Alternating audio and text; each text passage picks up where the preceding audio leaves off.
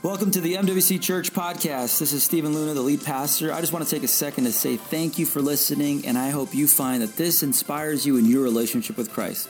Now, here's this week's sermon. Man, there's so many like Easter eggs in that one video. I was, I'm the kind of nerd that whenever Star Wars releases a new trailer, or when the Avengers, when they had Endgame, when they release a trailer and they would give you like these teases, I'd be looking at everything frame by frame by frame, just trying to find something. And if you were the kind of nerd that I am and you did that to that video, you would just find things. And if you and you in freeze frame stuff, so maybe we'll put it on Instagram or Facebook or something or YouTube and just like let you guys do that. But uh, man, I am so excited about what we're doing. We are in this series called Rebranded, where we've been taking a look at the moments in time where God transformed somebody, and with that transformation of purpose came a transformation of identity. Whenever God changed someone from the inside, there was usually a physical change as well. Last week, we looked at a guy by the name of Peter. Everybody say Peter. Peter wasn't always Peter, he was once Simon. Simon was a guy who grew up with Jesus, or grew up in the same region as Jesus, and he grew up as a, as a good uh, Jewish young boy. And eventually, Jesus came, took a hold of his life, and said, Hey, you're going to follow after me. He's like, Absolutely, let's go. Uh, something happened in this incredible story of Simon when Christ brought him to what we know, what we call the, the gates of hell in Caesarea Philippi. He asks them there, and he says this Hey, Peter, hey, disciples, all 12 of you. Who do people say that I am? And some are giving the, the, the, answers to that. And then finally, he personifies this or personalizes it, and he looks to, to the disciples, looks them in the eye and says this, but who do you say that I am? And then Peter, a guy who was, or Simon, a guy who was known for putting his foot in his mouth, had diarrhea of the mouth, just would say whatever would, would come to mind, and it got him in trouble a couple of times. But here was the one time, some of you are laughing because you know that's you. But he, he, he, he starts getting to this place where he's like, gets so just bolstered by faith and he's, and he's bold and he's like, You are the Messiah. You are the Savior of the world. You are the Son of the living God. And he's making these confessions. And we hear this and we're like, oh, yeah, that's cool. But you have to understand that in the context, that was the first time anybody else made a profession that big about Jesus. Everybody else was like, yeah, he's, he's a good teacher. He's a good philosopher. He's, he's a miracle worker. He, he, he's probably a, a prophet. He's certainly a prophet. But, but to be the Messiah, the one who was called to save the world, I mean, that is a, a huge title. And here is Peter, Simon rather, making that profession. And Jesus looks to him and says, This was not revealed to you by flesh and blood. You didn't find this on some Reddit post and, and, read, and found about it. Like you, this was discovered, this was unveiled to you by not by flesh, not by blood, not by skin, but by God.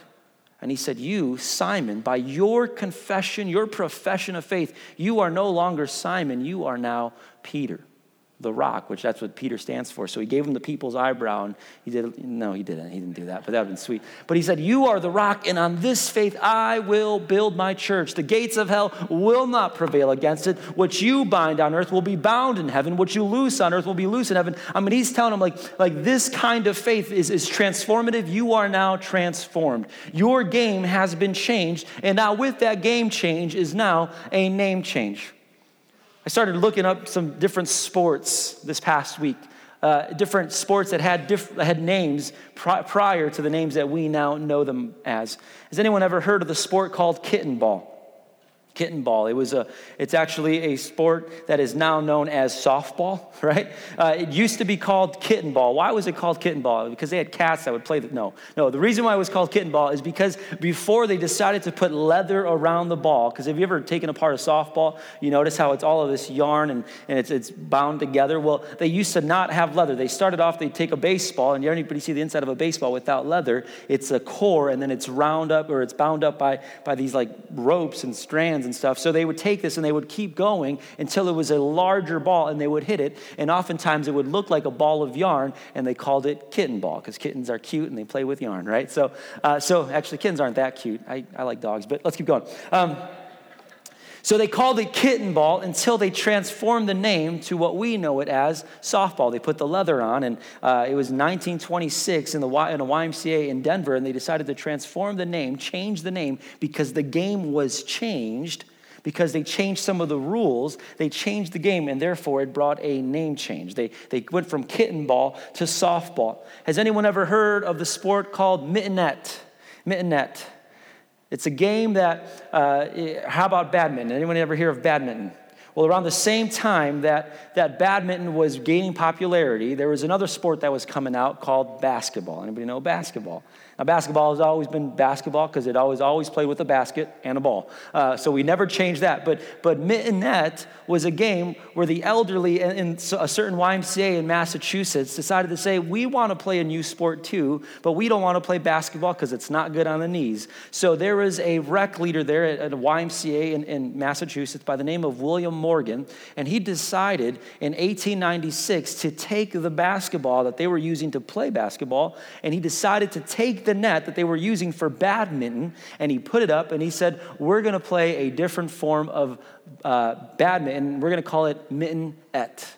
Mintonette. Eventually, the game takes popularity. It starts exploding. They have mintonette tournaments all over the place. I mean, it's crazy how, how fast this game of mintonette explodes. And then eventually, someone realizes that the, the basketball that they're hitting over the net is, is kind of looking like a cannon getting volleyed, or a cannonball getting volleyed out of a cannon. So they changed the name to volley ball. The game was changed, and therefore, with the game change came a name change. But where do we get the name soccer. And all of my international friends said, Hallelujah, amen, because we don't get it. They don't get it. Uh, it's called football, right? Like around the world, around the entire world, they call this game football. But then it makes its way to a, a beautiful country like America, and we decide to call it soccer. I, I, looked up. Uh, this is something that has bothered me since I was a kid. I finally did some research a couple or last week, and I realized that it actually is derived from the term association football. Because in England, uh, where it started, where it technically was, actually, I mean, those are some fight words around some of the places. But in England, where it started gaining popularity, they called it association football. Even to this day, the FA is still around, the Football Association. So they started calling it association football, and some Englishmen there took the abbreviation of association, A S S O C, and they just took the S O C and started calling it soccer. And so it started in England. They started calling it soccer in England first. We get wind of that in the United States, so we just call it soccer. And then by the time it's no longer called soccer, they're like, no, we just call it football now. They're angry at us, and now we have soccer and football. I got a video I want to show you about this little conundrum. this is a perfect time to say, let's go, Chiefs! Come on. Super Bowl champs. Oh my goodness. See, this, this wouldn't have landed last week. Everybody would have been offended. They would have got up and walked out. But it lands this week because we're already world champs. Like, there's nothing to say about it. Man, I'm so excited. Dude, this is so great. You know why they won, right? because we were praying and fasting. That's what I've been telling everybody. So, Mahomes, if you ever hear this message, you're welcome. It's, it's all because of us. When God changes your game, He changes your name. Unless that game is soccer, in which case we don't know why it, it ever changed, but it did. Uh, when God changes the game, He changes your name. And how many of you know that to be true? That in your life, when God began to transform you, when He took you from where you once were, how you assumed a different identity. You used to behave a certain way and act a certain way and say certain things and, and think certain things. And, and then God came in and He invaded a space and He transformed you, and you took on a completely different identity. When God changes the game, He also changes the name. I am proof of that very thing. I am a witness. I'm here to tell you that when God changed my life, He completely revolutionized who I was. When He changed uh, the things that I did, He changed my identity. When He changed my form, He, he changed my function. When He changes the game, he changes the name. I grew up on the south side of Chicago, and I grew up in a, in a position where, where I, although I had great uncles, I had an amazing grandfather, I did not grow up with a dad. And some, for some reason, I decided to surround myself with male figures that were not the ones that you would want to surround yourself, that you would not want a teenager to hanging out with. So I naturally adopted out of just disgust and frustration and, and really just rebellion, I decided to adopt their, their, their lifestyle. I was a person who, by the time I was 11 years old, I already had my first drug deal. I didn't even know it was a drug deal. Someone gave me a bag. They said, stand in the corner and, and just wait for a car to pull up, put this in their window, and then they'll give you some cash. You can keep one of the bills. And I'm like, deal, I'll take the 100, right? So, so literally, by 11 years old, my first drug deal, I continued this on until high school. I was a violent individual. Many would have considered me a, a bully. Uh, I'm no longer a bully now. I tell my wife these stories, and she's like, You used to fight? You can't fight. I beat you up all the time. I'm like, Katie, I know. It's just Jesus. Jesus did this, right? So, so, so, so, I, like, so, so God, he, he completely transformed my life. But, but I was going down this path where I was, I mean, I was just angry. Had a chip on my shoulder, and I, I was arrogant and prideful, and I was violent, and, and I was dealing drugs, and, and I thought like the, the, the whole goal of life was to have as many people fear me as possible. I mean, it was, it was a really, really sad situation. And I was, honestly, I was just angry. I was hurt. I get in some trouble, and my family is forced to move out of Chicago. In fact, that's why some people say, Didn't you leave Chicago? Yeah, we, leave, we left Chicago because I got us in trouble. So we had to move our house, and that's a whole other story. But we moved from our house, we moved to, to north, or northeast, or northwest Indiana. And uh, eventually, uh, I, I, started getting absolutely lonely. My friends told me, hey, we'll go visit you sometimes, this and that. Literally, only 45 minutes away from, from city limits. Uh, we, I, we get to this northwest or northeast Indiana, and Nobody comes and visits. I call, nobody answers. And I go through this very just deep and dark depression. Because in Chicago, I, I didn't realize this. I thought I was a part of a family. I thought the gang that I belonged to, that we were family, but really I was just a cog in the machine to make other people rich. And, and I, I started just going through a horrible depression. Uh, I, I, contemplated suicide. I, I was reading all of these different, uh, these, these different books on religions, and I knew that there was something else out there. So I remember one night in particular, I, I went and I wheeled the, the garbage to the end of the driveway because it was the first time we ever had a driveway. We grew up with alleys. We used to run them to the alley, and it was all lit. But this is the first time here in Northwest Indiana where I roll this, this garbage can to the end of the, the driveway, and I look up, and for the first time, I see stars. You may be saying, What do you mean for the first time you see stars? Have you ever go out at night? Yeah, I used to, but it, you don't understand this unless you're living in the city that when you look up, you don't see stars. You can see the moon, but that's pretty much it. You don't get to see stars. There's so much what's called uh, light pollution. You just see um, too many lights that are dimming out the, the skylight. Uh, so eventually, here in Northwest Indiana, where there were no streetlights or anything of that sort, I, I go out and, I, and I'm, I'm looking at these lights and, and I'm just broken in that moment. And I'm just so frustrated with where I'm at. I fall to my knees out in this driveway and I just pray this prayer. Say, God, if you're even real, if you're even listening, I want to know you. I'm sick of the life that I'm living. I'm sick of the games that I'm playing. I want to know you. I pray that prayer. I wipe my eyes. I'm making sure no one saw me cry. Throw the garbage out, run back inside, and go back to this just abyss of questioning and doubting and frustration and, and depression. A couple days later, the answer to that prayer is this curly haired Puerto Rican kid who knocks on my door and he's like, Hey, uh, here to pick up my brother, Adam. He's, praying, he's playing with your brother, Eric. I'm like, oh, cool, man. Yeah, good, good to see you. Good to meet you. Yeah. He's like, hey, um, I don't know if you're interested, but uh, I go to this church um, part of this youth group, and I'm just wondering if you, if you want to come uh, to church with me. And I just laugh. I'm like, church? No thanks, dude. Like, like I only go to Christmas and Easter because then my mom, like, she'll I'll come home and there's tamales, right? Like, so, so no, thank you, right? Uh, so, so he's like, no, but you don't understand. It's not kind of the church that you're used to. And at this point, he knew that I grew up Catholic, and the kind of church that I, I was used to was like Gregorian chants, like, like, like kind of like the, the loading screen to Halo. And, um, so, so he, he eventually like, no, that, that's, that's not what, what, what we do at our church. At our church, we, we've got, I mean, there's games and uh, there, there's girls. He knew exactly what I needed to hear to get to church. games and girls. And I'm like, games and girls, I guess I can go with you, right? Like, guess if you insist. So I, I go with him. We, we go to church, and then uh, we get there, and, and he's part of the worship band. He's a great, he was a great kid, and he's part of the worship band. And I'm like, well, that's your that's your music? Like, there's it's a rock band. There's guitars and drums. Like, I grew up with an organ. Like that lady can jam, dude. Uh, and he's like, no, this is. I mean, we we have praise and worship. And so that was a little. It caught me off guard. First time I saw people worship, I'm like, oh, high fives all around. All right, cool, right? Like I had no idea what was going on. And but eventually we get to the part where where the the guy who gets up, who kind of looks like me, he gets up and he starts speaking. And he's not just, you know, boring and standing back there. He, I mean, he is just captivating me. And he tells me about someone I've heard my entire life. In the Catholic Church, I heard about Jesus, but for the first time in my life, I hear about the gospel. I hear that I was, I, I'm dead in my sin, but I can experience life in Christ that there is a God who loves me, who is passionate for me, a God who came and took on flesh and, and became just like me, and, and realized that I would always fail, that apart from him I could do nothing, and that I needed Jesus. And I hear this gospel, and I'm just grabbing a hold of my seat. And, and eventually he, he says, If anybody wants to come forward to pray, I'd, I'd love to pray with you. And I run to this altar and I'm crying. And eventually I realize something. I went to that, to that event, I went to that, to that uh, house, that church, for the purpose of wanting games and girls, and I walked out with neither. Instead, I walked out not wanting to play games and I grabbed a hold of the gospel. I grabbed a hold, actually, God was the one who grabbed a hold of me. God still transforms. I went from being hateful to healed. I went from being ashamed to amazed. I went from being uh, resentful to, to uh, unresisting towards the gospel. I went from someone who was completely sexualized to someone that was saved. I went from someone who was held hostage to sin to someone who was held by God. And I'm here to tell you that when you allow God to change the game, He will change the name.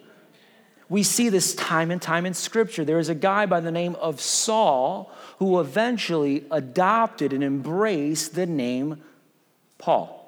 Everybody say Paul. Now, I want to give you some context about the, the, the first century church, uh, or the first century culture in the ancient Near East. Everybody had two names. They had a name of their people, and then they had a name that was given to them by Rome. Now, Rome owned or had conquested over 20% of the world population. I mean, that, that is a, a figure you can't even comprehend. The United States alone, we only make up like 4%, not even 4% of the world population. Rome had 20% of the world population at that time. I mean, they were an empire, and they discovered something. They learned something from the Assyrians and the Babylonians that you can't just conquest people and force them to look like you because as, as, as long and as wide as your empire gets, it becomes difficult to regulate. So Rome started, initiated something else. They would come in and take over, but they would give you the illusion of freedom. They would say, You could still worship your gods, but you're also going to worship ours too. And, you could still have your kings, but they're going to be answerable to Caesar. And you could still speak your language, but you could only conduct business in Greek or Roman. So they started doing something. You could keep your names, but you will also have a Roman name. Now, this kind of conquest would work in most nations or most countries that were, were taken over by Rome, because Rome actually, although they did conquest, they did bring in some, some safety and some regulation and trade. And they, I mean, for, by and large, Rome, the conquest of Rome, uh, some could argue was a, was a good thing for, for the extension of, uh, or the, the, the unity of people. But this was not a good thing for Israel. Why? Because the Israelites were the people of God. They were told from the very beginning, they were the first group of people that were monotheistic, only one God, and you serve him alone. Everyone else was polytheistic. They were pagan. They, they could serve other gods. So they, it meant nothing. Yeah, we'll, we'll keep serving Baal and Dagon and Molech. And well, yeah, well, go ahead. Artemis, tack them on. Hermes, sure, bring them over. Right? They were okay with taking on a smorgasbord of gods. But, but the Israelites, said, We only worship one God. And, and, the names that we've been given are names that, that speak honor to God. And the names that you give us are, are, are things that we don't agree with. We don't, we don't jive with this too well. So I'm here to tell you that it was normative. Saul, who we read about in Scripture, all, was always called Paul. He always had the name Paul. But here's something interesting. If you were a good Jew, you fought back against that. You would embrace your Hebrew name and you would be ashamed of your Roman name. It's kind of like if anybody today has a nick or has a middle name, they don't want anybody to know, right? You're like, oh, don't, don't call me by my middle name, right? In fact, I don't even have one. I do have, uh, I'm like the only Mexican in the world that doesn't have like six names, but I, for some reason, and actually, the name that I, I have, Stephen, everybody knows me as Stephen, S T E P H E N, that's not even my real name. My real name is actually Estefan. I was named after Gloria Estefan, a incredible Cuban singer and dancer. But um, yeah, so Estefan is my real name. But I don't tell many people that because it's kind of like, you know, the, the, the, the, Hebrews, the Jews, they'd like have their Hebrew name, and then they would be ashamed of their Roman name. I'm kind of ashamed of being named after Gloria Estefan, but I'll take it because my wife calls me that. Uh, but if you were a good Jew, you would still take your names, but you would mainly embrace your Hebrew name. And this is why the Jews, if you ever ask yourself, why do the Jews hate the Samaritans? This was part of the reason. Because the Samaritans were Jewish by blood, but not by culture. They were quick to embrace the other nations that came in and invaded. They were quick to embrace the other gods. They would say, Yeah, we still worship God, but we have other gods. So, worse than, than a, a, a Gentile. What's a Gentile? A Gentile, the Jews use this term, Gentile. It was the Jews and then everybody else. So if you were a Jew, you were a Jew, but if you were anything other than a Jew, you were a Gentile. But if you were a Samaritan, you were a half Jew and a half Gentile, and a half breed is worse than someone who is far off in the eyes of a Jew in, in Jewish first century culture. So what happened here? This is why that this is why the Samaritans and Jews didn't get along, but, but if you were a good Jew, you did not embrace, you recognized that you had a Roman name, but you only embraced your Hebrew name. If you were a great Jew, however, if you were a great Jew, you were somebody who despised Rome and despised anybody who was not a Jew. And I say great in parentheses there because that's not the heart of God. Elitism and nationalism is not the heart of God. But here we see the, the, the great Jews, the Jews that are very zealous, they say, We can't stand Rome. In fact, some of them, if you ask yourself where we get this word zealous from or zeal, it actually is derived from the term zealot, a group of people that existed in the first century that would live out in the wilderness and would attack Roman soldiers as they were making their descent into Jerusalem. That's where we get the word zealous from or zeal from. But this is why, here is why the Jews hated Jesus. Because when Jesus came, they wanted, they thought the Messiah, when he was making claims that he was the Messiah, the Savior of the world, they wanted to put a, a Make Israel Great Again hat on, on Jesus and, and, and parade him into Jerusalem. I'm not even kidding. Like they, they, they wanted the Messiah to be someone that was only going to make Israel great, and, and that if you weren't uh, for Israel, then you were a horrible person. And Jesus was saying, I, I, I'm not going to wear this Make Israel Great Again hat. I, I want to wear a hat that says, Make the world God's again. I'm here, I'm here to save the world. It's not just about one nation or one country. It's about making the world God's. It's about redeeming all of his children. All of the nations belong to God. And the Jews despised that. And they would go back to the scriptures and they would bring up these passages that we read about, like Genesis chapter 12, verse 3, where it says, The Lord is giving this promise to Abraham. He says, I will bless those who bless you, Abraham the father of the nation of Israel, and I, I, will, I will curse those who curse you. But the next sentence is absolutely pivotal, and Jesus would always bring it up. And the point is here and all people on earth will be blessed through you. So, God's number one objective in, in setting up Abraham and setting up the kingdom of Israel, does he love Israel? Absolutely. But the whole purpose was that through Israel and through one person, Jesus, the blessing would go out into the entire world. In Genesis 22, we see this I will surely bless you, Israel or Abraham, and I will multiply your descendants like the stars in the sky and the sand on the seashore. Your descendants will possess the gates of their enemies. And they would say this. This was actually a chant that the zealots would say as, as the Romans would march in. We're going to possess your gates. We're going to possess the, your gates. And, and they would say this all the time. But the next verse is absolutely pivotal. Jesus would rely on this. And through your offspring, singular, Who's he talking about? Jesus. And through your offspring, all nations of the earth will be blessed because you have obeyed my voice. God's number one objective for Israel was that through Israel, we would receive Jesus. Now, I I'm not too sure, but as I look around, I see a bunch of Gentiles. If it wasn't for Jesus, and you're like, no, it's Pastor, I'm a Jew, that's great. But if it wasn't for Jesus, we would not be into the fold of God. We would not be in the arms of God. Jesus was that purpose. In fact, here, God's plan was never to exclusively express love for one nation. Notice, it was never, God, God's plan was never to only exclusively express love for one nation, but through one nation and finally through one person, Jesus, express love for all the world. This is the plan of God. It was always the plan of God. And if you think about Israel, Jesus would, or God would oftentimes say to them, Why are you guys so proud of yourselves? You were nothing until I stepped in. Abraham and Sarah, you could not even have children until I came in and, and allowed you to produce until I, I made you. You were nothing. You, I was the one who made this so that I could bless the world, so that I could reach the entire world. I came in and made everything. I, I took nothing and I made something. I've been doing that from the very beginning, and just so that I could give you Jesus. And the Jews struggled with this, and no one more than Paul or Saul. In fact, when Saul talks about himself, he says a couple of things. We see this. Saul, Saul, says, I was advancing in Judaism beyond many of my contemporaries, and I was extremely zealous for the traditions of my fathers. Zealous, that word zeal.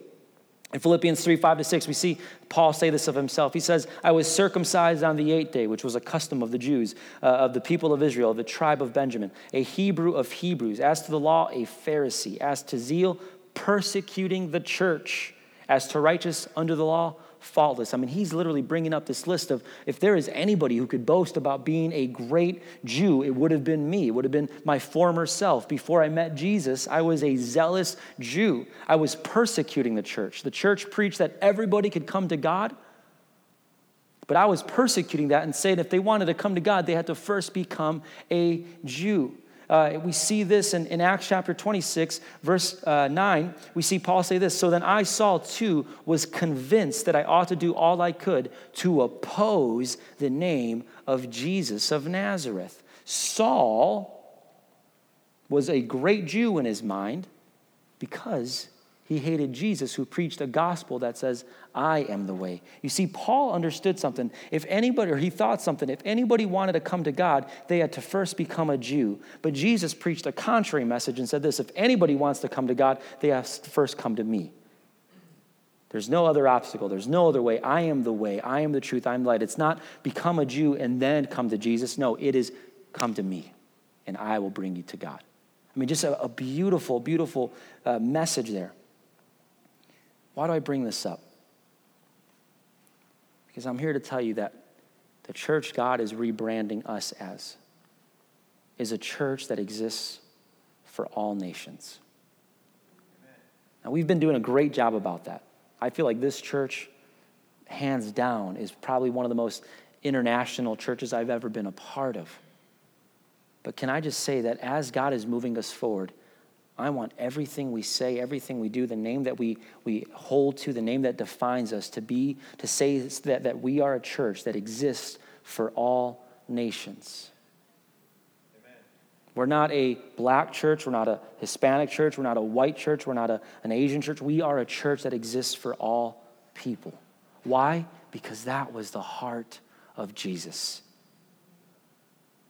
I want to give you an example really quick. In Matthew 23, many of you remember this part in Scripture where, where Christ is going in uh, as he's making his triumphant entry into Jerusalem, and, he's, and he gets to the temple and he's just disgusted and he's flipping over tables and he's pulling out like a whip and he's whipping people. Like, I mean, it's just a crazy story. Uh, many of you have used that to justify uh, whipping your kids. You're like, if Jesus did it, I'm going to flip tables and whip. Like, that's, that's horrible, horrible hermeneutics. Don't do that. Um, but, but anyway, Jesus is going in there, and, and I want to read this passage to you, but I want to read it in a light that maybe you have not been accustomed to. But in Matthew 23, verse 12 through 15, let's read this really quick. Jesus entered the temple and began to drive out all the people buying and send, selling animals for sacrifice. He knocked over the tables uh, of the money changers and the chairs of those selling doves. He said to them, The scriptures declare, My temple will be called a house of prayer, but you have turned it into a den of thieves. Now, we read that and we're like, Yeah, that makes sense. Everything you've been told, or we've been taught, is that Jesus is flipping tables because they should have been praying, and instead of praying,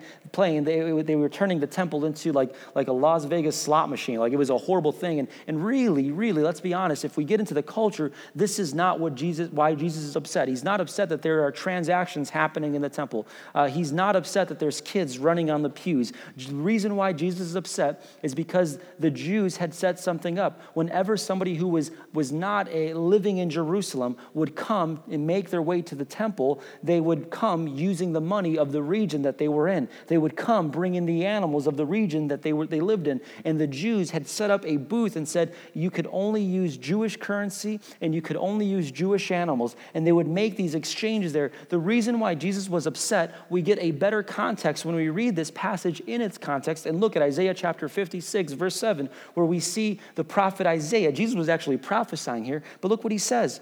100, 500 years before, the, Isaiah said this These I will bring to my holy mountain and give them joy in my house of prayer.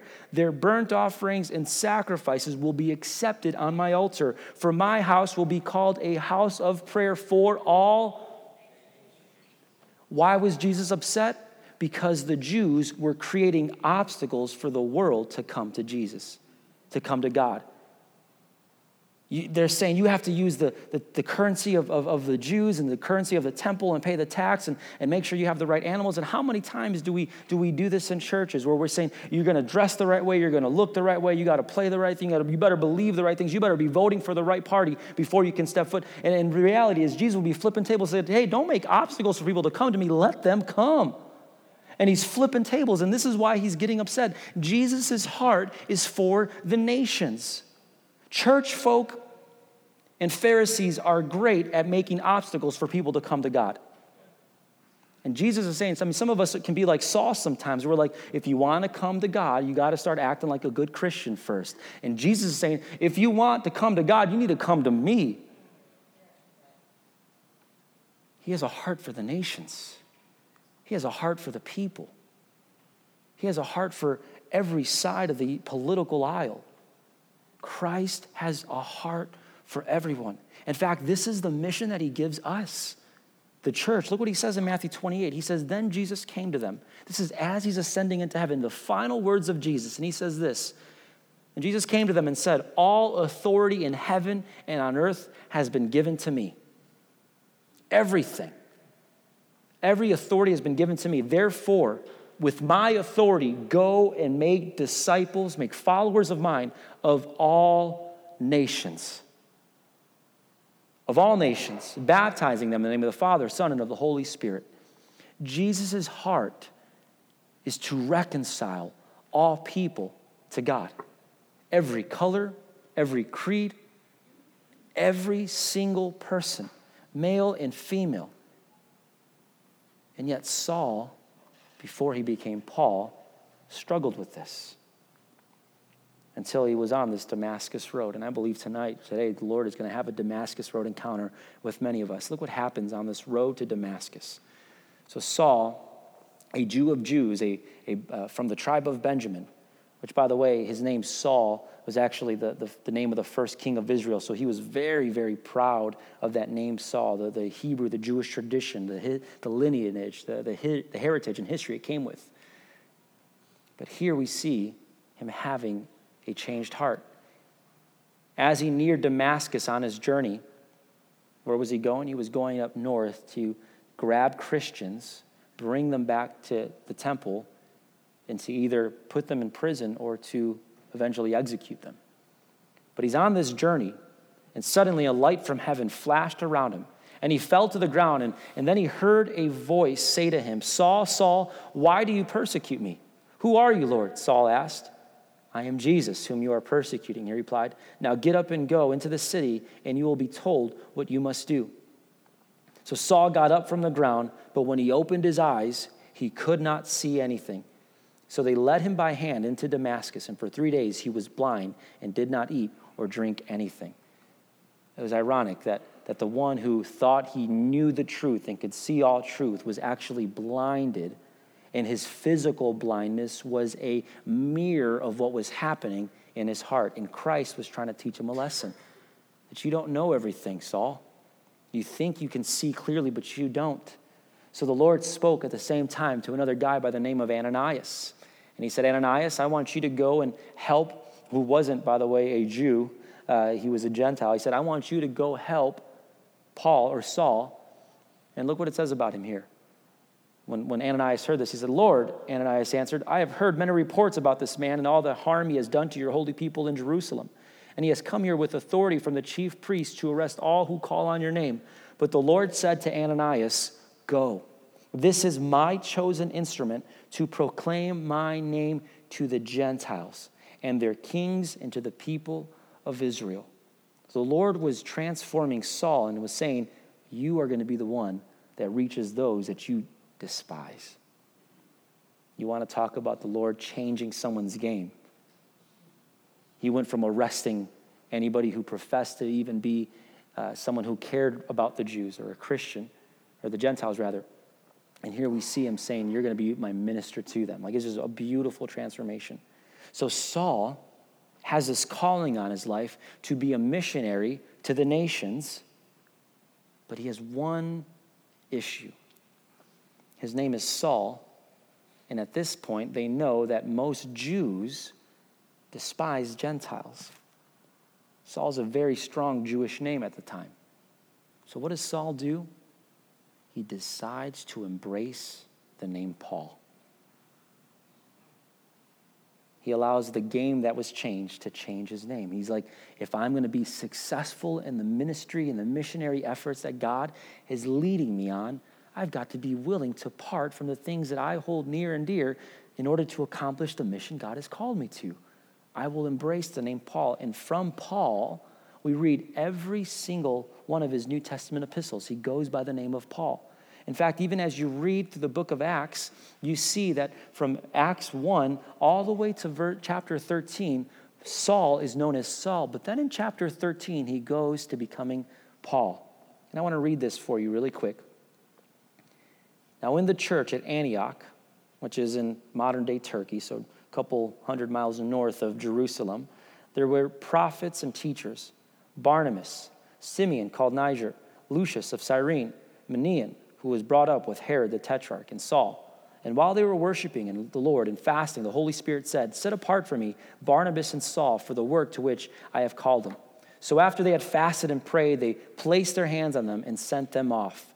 Verse 9 Then Saul, who was also called Paul, we never see him called Saul again after Acts chapter 13, verse 9. He completely assumes the identity of Paul. Now, when he goes back to Jerusalem, he's okay with Saul. But whenever he steps out of, of anywhere near Jerusalem or amongst the Jews, he says, I'm Paul. Because he understands something that God has called me to a mission, and I will assume any identity that I need in order to accomplish the mission God has called me to. I will set aside my preferences. I will set aside my own desires in order to accomplish the mission God has called me to. We see him even say this, and this is where I, I end this morning. In 1 Corinthians 9, he says this Even though I am a free man with no master, I have become a slave to all people to bring many to Christ. When I am with the Gentiles who do not follow the Jewish law, I too live apart from that law so I can bring them to Christ. And he adds this caveat But I do not ignore the law of God, I obey the law of Christ, which is a higher law, a law of, uh, of love, a law of holiness, a law of righteousness.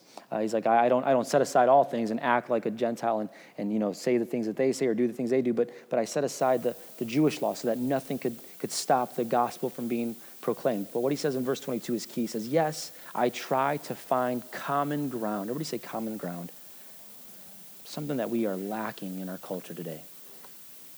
We're so quick to jump to our political positions and our philosophies, and if someone disagrees, we just unfriend them on Facebook, unfollow them on Instagram, completely write them off. I try to find common ground with everyone, doing everything I can to save some. I do everything to spread the good news and share in its blessings. And if there's anything the church needs today, it needs to be full of men and women whose first primary objective isn't how can I hold on to the amendments that I've been afforded or the freedoms that I have. Those are great. We live in a great country. I'm not trying to, I, I, I know I preach a great message when I've got people from both the left and the right saying, Pastor, what it, it, this was horrible. Well, it was, it was the gospel. Uh, I'm trying to convey something this morning, and it's this our primary objective must be the gospel of Jesus. That is what has power to transform. I love this nation. We're blessed in this country. Constitution that we have, incredible document, most revolutionary document uh, in, in, any uh, government that we've ever seen the, on the planet. I mean, it's, it's incredible. But I don't pledge allegiance to a document. I, my allegiance belongs to Jesus. That doesn't mean I'm disrespectful and I'm a tyrant or, no, I'm not rebellious because Christ tells us to submit ourselves to the law in the countries that we live in. But Jesus is, is my focus. And my prayer this morning is that we would learn to make that our focus.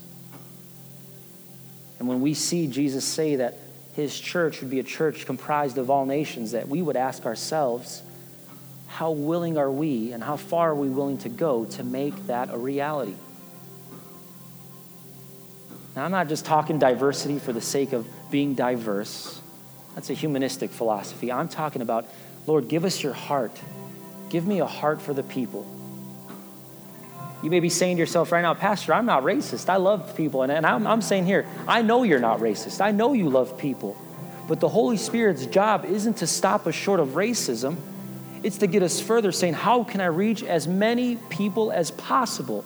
Every color, every creed, every country, every ethnicity. How can I reach more and more people? And yes, I have personal preferences and color, and uh, uh, colors to wear, obviously, uh, but, but clothing and, and music and, and so on and so forth. Like, I have personal preferences, but, but the reality is this that, that God's desire is for me to, to set aside any personal preferences I have and say, How can I reach as many as possible? This is where God is changing our church. We've always been that way, but now we're going to declare that to the world. The new name that we are assuming and that we are going to receive is going to be a name that speaks clearly that we are a church that exists for all nations. Now, no, our church isn't going to be all nations church, but it's going to be close. It's going to be close. I want to end with reading this value that our church has had that I put on paper a couple of years ago, and it actually sits on the wall in the wing out front. But it's it's the value of all nations, and it reads this way: It says, "We strive to be a snapshot of heaven. Every tribe, every language, and every nation." We believe the church is better when all of God's children gather under one roof. That's when we become God's mosaic masterpiece. It's a mosaic. It's a bunch of broken and jagged pieces that normally have no function and operation that are pieced together to become a beautiful tapestry. And my prayer is that we would be that. And we invite everyone in. Now, what can we do? My first thing is this pray for the nations. Wichita, guys, is so diverse. It's so diverse. Listen, I'm from, I'm from Chicago, but you have to go miles from where, where I lived. I didn't meet my first uh, Caucasian person until I went to high school. I'm not even kidding. That's just the way it was. I don't know why I said Caucasian. I should have just said white. That's kind of weird. But anyway, I didn't have my first white friend until high school. I grew up in a community of all Hispanics and some black people. They were on the other side of the tracks. Was, they, people say that Chicago is a melting pot. It is, di- it is diverse, but it is segregated. Wichita is way more diverse than Chicago was. I got kitty corner from me, uh, an Asian, uh, a guy from uh, Malaysia, and then across the street from me is, is, is, actually this older white gentleman who doesn't really like me. Um, always wears headphones. Every time I wave at him, I roll down and I have make him wave at me. But I, we, we are very diverse here, and I want our church to represent that. And it has, and it does, but I want us to, in 2020, going forward, I want us to do an even greater job than, than we've ever done in the past. I want us to reach internationals, which is why the ministry of Chi Alpha is so important. Our ministry to uh, Wichita State University is so important because on the campus of WSU, we have so many international students. The nations are coming here for the gospel. And then we can send them out and reach as many people as possible with the message of Jesus. How does it start? Open up our eyes. Lord, help me see. Maybe if, if someone in here does struggle with feelings of, of racism or, man, bring that to the Lord. Have Him change your heart. But begin to pray God, give me an eye, give me eyes for the nations, give me eyes for all people. Every color, every creed, every position, every worldview. May, not, may I not be the kind of person that shuts the door in conversation to someone simply because they don't believe in the things I believe in. Help me to love Jesus. Let's pray. Father, this is our desire. We know that when you change the game, you change a name, that you completely transformed and revolutionized Saul. And that led to him embracing the name Paul so that he could reach as many people as possible. And God, I pray that as we are navigating ourselves towards a rebrand, where we too will assume a name that, that helps us reach as many people as possible, I pray that it would first begin with, with me. That would first begin in this house. That we would ask ourselves the difficult questions of what can I do to be more concerned with the world around me? Father, help us to have difficult conversations. We are living in some very toxic times where, on one whim, someone is willing to close the door of conversation and just walk out. But I pray that the church would be different, that we would love people, that we would extend belonging, we would have conversation, and that we would be patient because you've been patient with us. Father, I pray that we would be that church that we would become your mosaic masterpiece. In Jesus' name we pray. And all God's people said, Amen. Amen. Can you thank the Lord this morning that He loves us, He cares for us? Guys, thanks so much for coming today. Uh, man, I'm, I'm praying that God uses us, that this week He gives you an opportunity to strike up conversation with someone you never thought possible. Uh, but let's pray. God, send us to the nations. Send us to the nations. We want to reach all people for you. Amen? Amen. God bless you guys. We'll see you next week. And that wraps up today's message, but we've got more on the way, so be sure to subscribe so you won't miss a future podcast. You belong here, so we encourage you to get connected you can find us on social media or online at mwcwichita.com. That's mwcwichita.com. Thanks again for listening. I'll see you next week.